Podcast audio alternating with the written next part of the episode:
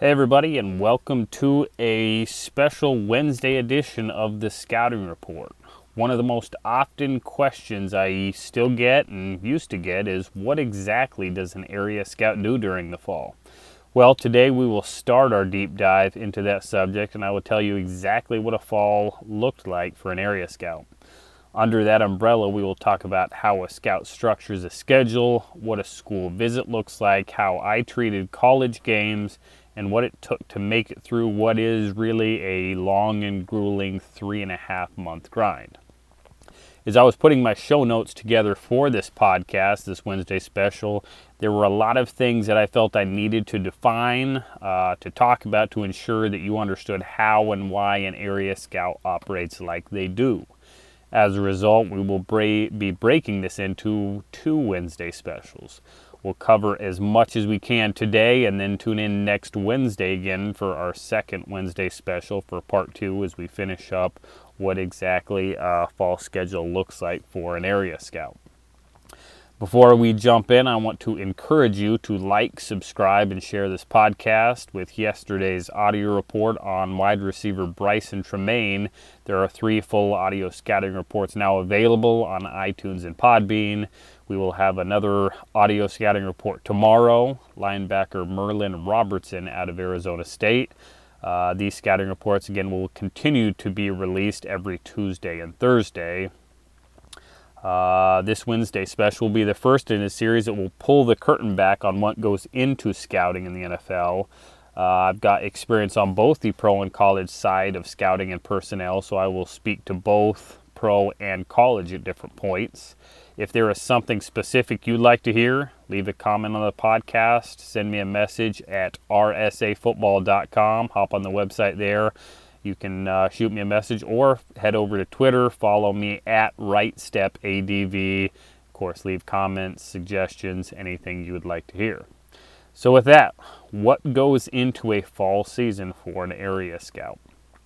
Some of what I will talk about is based specifically on my experiences, but again, it's largely going to translate to all 32 teams Every team has area scouts, and you know the way they do things individually may depend on uh, personal preference, and each team is going to have a slightly different procedure. Scouts must follow, uh, but again, many of these things will largely uh, apply to any area scout that's out there doing the work for each team.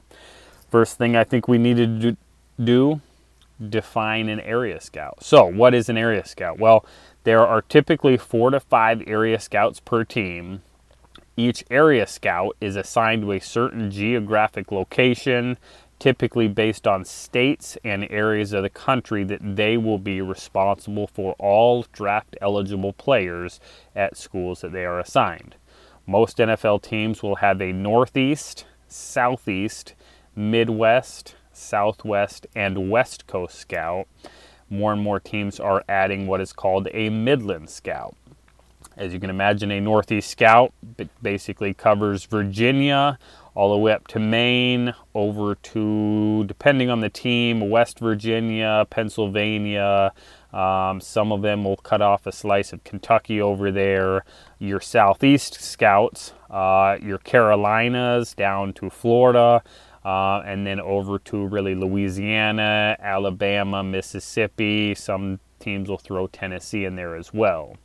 Your Midwest Scout, this area that I was responsible for, uh, really think your Big Ten country. Kentucky up to your Michigans, over to your Minnesotas, Illinois, your Iowas, your Southwest areas. Got the great big state of Texas, plenty of driving there over to your Arizonas, New Mexico's, throw Oklahoma in there.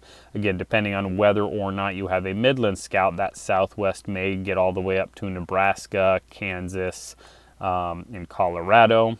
Your West Coast scout is going to, you know, cover your West Coast. Your California up to Oregon, your Montanas, your Idahos, uh, you get your Nevadas in there. Again, that Midland Scout, if a team has a Midland Scout, that is going to be your Dakotas. Some teams will throw their Minnesota in there, your Colorado, Wyoming, Um, some teams will throw Kansas in there. Again, you just start slicing up uh, the states on a U.S. map, and you'll be able to figure out kind of where each of these scouts go.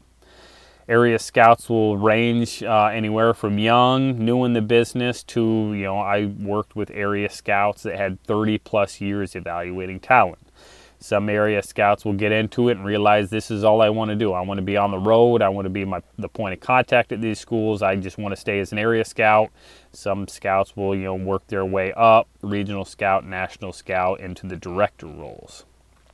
Area scouts will either live somewhere within their area or sometimes outside of it. I would say based on my experience talking to different scouts, it's probably about a 50-50 split as a Midwest area scout, coming from the pro side, I already had a house, was living in the Atlanta area. Tennessee was my first state, so I lived outside of my area. Uh, just changed the way I structured my schedule a little bit. Um, if you are a scout living within your area, it can make travel a little bit easier. Obviously, a central location, you can hit any number of schools, possibly from your uh, home location. A scout that lives in, say, Columbus, Ohio, for example, it's a day drive to you know any probably seven or eight different schools, so it can make travel a little bit differently. Some teams will strongly encourage area scouts to live within their area. Some GMs will really have no preference and let their scouts live wherever they would like. Uh, area scouts must set the table for the regional, national, and directors within the organization who will want to get eyes on the top players in the upcoming draft. Um, if you uh, are interested in more um, information, more deep dive into regional, national, and directors, uh, you know, leave me a comment. Let me know. We can possibly do that as a podcast in the future. But area scouts must uh, have all the information lined up and organized for those people getting into some of the responsibilities. So, defining the job. This was something that took me a while to kind of get into words, but uh, I would say the main responsibility of an area scout is to be the first point of contact at every school in their area who has a draft eligible player. You must know the pro liaison, that's going to be the number one person at each school that you know. Uh, and the pro liaison is the person assigned by the you know NCAA institution uh, to accommodate scouts during visits. They will communicate with you when they're open um, and uh, when you can come in. They'll give you a list. They'll help you get lined up everywhere. Um, and then an area scout must know any other relevant person, as scouts would call them, sources that may help you paint a picture of who a player is both on and off the field. Area scouts are responsible for finding out what rules, or as we call them, restrictions, each school has for when scouts can visit. These restrictions typically are gathered over the summer into July. Uh, they help set the schedule uh, for both you as an area scout and your entire organization. Uh, the longer you are an area scout in your area, the more you have an idea of how each school operates. Uh, we have to know when are practice times, what days are practices open, when are coaches, staff, pro liaisons, anybody in the building available to meet. Do they meet at all during the season, or do you have to get them on the phone? What is the game visit uh, policy? Where are the football offices located? You get some schools, or they're right there in the stadium. Uh, some schools you have to, you know, travel a mile, mile or two off campus to find those football offices, and anywhere in between. And then the always the big question: Where can I park? Some schools will have spots specifically assigned for visitors, scouts, etc. Uh, some schools, hey, find street parking and make sure you don't get ticketed area scouts have to be experts on your schools. At any given time, a director, a regional, a national, a GM could pick up the phone, give you a call. They may be, you know, sitting out front of the school trying to figure out where to go, where to park. You've got to know on the drop of a hat where to get everybody pointed to. Next thing that area scouts are responsible for are initial lists of players at all schools. Players are primarily broken down into four categories top round players, late round players, priority free agents, and tryout players. The first two categories of players, those players that are deemed draftable going into the season, must be written prior to the college season starting. You want to have an idea of what kind of player that uh, athlete's going to be. Typically, these are done by mid July. Many scouts, including myself, worked to have these done by mid June at the latest. That way, there was more vacation time uh, during the summer. Uh, some of these initial lists are generated by one of the two scouting services that most teams in the NFL use, which would be BLESTO or NFS. Again, one of those subjects where we could have a full episode uh, dedicated to just those services and the way they operate.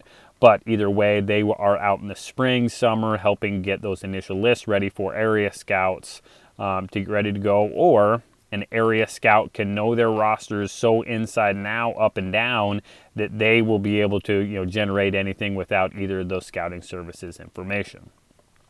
Now, not all schools, regardless of the size, Division 1, 2, or 3, will have a player that is at the playing level to warrant a visit. We'll talk about, you know, 1, 2, you know, film visit schools, but uh, not every school is going to be a visit school. A MAC or a MEAC, a Missouri Valley, they may have a year where they don't have a player that has even a draftable PFA or tryout grade on them. That will likely fall into a film school. Uh, but again, there may be a year where a Division three school has a player that pops up, has to be on the radar, have to visit. You must make sure you get them on the schedule. Bottom line is if you can play as a college football player, a scout is going to find you guys. Uh, recent history Quinn Meinerz out of Wisconsin Whitewater, Adam Trautman out of Dayton. Uh, they're on the radar of area scouts long before they are ever known to the media, to all star games, and really to anybody else in the building. That is part of the work that scouts are always doing, is always looking you know, one, two, three years ahead at who are the players that are going to be uh, on their radar. Once these summer reports are done, scouts must start to set their schedule building a schedule is going to look different for everyone, of course, based on where you live, the way you have players rated, and where you feel you need to spend the most time. Many other factors, of course, will go into this, including games you want to see, weather, family commitments, any number of things may help you adjust your schedule or get it set. Um, but most teams will separate their schools into three categories that will help set the schedule. You'll have your two visit schools. These are primarily going to be your big uh, power conference schools, your Ohio States, your Michigan States, your Alabamas, where you're going to need at least two days in the school to get all the information you want. Oftentimes, those two visit schools end up become three or four uh, days over the course of a season where you are there, whether it's watching film, meeting with people, watching practice, doing whatever you can. One visit schools are schools where maybe they have a late round player um, or they have a small short list of players that are draftable or draft eligible. Where, hey, one visit, I'm in, I'm out, I see practice, I get the meetings, maybe I know somebody at the school, I can make phone calls on them, I can knock that school out in one visit and be good to go. You also have your film schools. These are schools that are going to range from your Division two and Division threes. Your MACs sometimes will fall into this category depending on how their senior draft eligible class looks. But these are schools where you will primarily make phone calls. You may see a game, or you may just do film on them and you know deem nobody draft worthy, PFA worthy, anything like that. You will just do film on them. Building the fall schedule is the number one piece of planning a scout must do prior to going on the road so they can successfully navigate the long three and a half month grind that is being on the road. Between August and November, a scout is typically going to spend around 80 nights on the road while being home the other 20 to 30 nights. Depending on any number of factors, this number can, you know, reach 90, reach 100, or, you know, get a little bit lower depending on the size of your area. You're looking at hotels, you know, a lot of drive-through meals on the road and a lot of cups of coffee. You fully expect your schedule will end up being adjusted either for the better or the worse during the fall, but having a plan in place before an area scout ever hits the road is essential. Most scouts will book their own travel. That includes hotels, flights, rental cars, anything else involved. That is another huge element of organization that is essential to the job. Weekend games, uh, events, any number of any uh, any other number of events happening into in some of these college cities may fill up the hotels. Uh, for me, once my schedule was set, usually around the mid July, I was always booking hotels on weekends and when I was going to be at games first. Um, this ensured that I could stay as close by as possible, hopefully at least within the city where the game was going to be at, and not get bumped to a suburb or have to be driving 30, 45 minutes to an hour, you know, to and from a game. Then I always stayed about a month ahead with my hotel bookings, making sure that I was, you know, staying up on it if anything adjusted, knowing I could adjust or cancel as needed. Of course, minimizing flights and long haul drives was always something our directors and uh, GMs encouraged us to do. Typically, two hours was really where you wanted to keep it during the week. No drives over two hours. Once that schedule is built and Area Scout is ready to hit the road, typically around that first week of August. Your NFL team that you're with is started starting into preseason. You've probably been uh, at the facility wherever that is at for some practice. Um, you've gotten on some meetings with your coaches. You've heard from your GM how the roster is shaping up. Um, again, continuing to stay up on your own team is essential because that is always what you're trying to upgrade. You've got to know your own roster as an area scout to be able to continue to evaluate the players on the road. It can be a lonely world once you hit the road for area scouts. Um, and how you get through that and the way you get through that is something we will get in, into next week in part two. So I'd say that pretty well sets the table to be able to talk about schedule next time. Um, I remind you to like, share, comment, let me know what you thought. What do I need to cover before we get into the actual schedule next week on next Wednesday's special episode? Um, we will also have a player tomorrow again, Merlin Robertson out of Arizona State. Uh, until next time, keep scouting.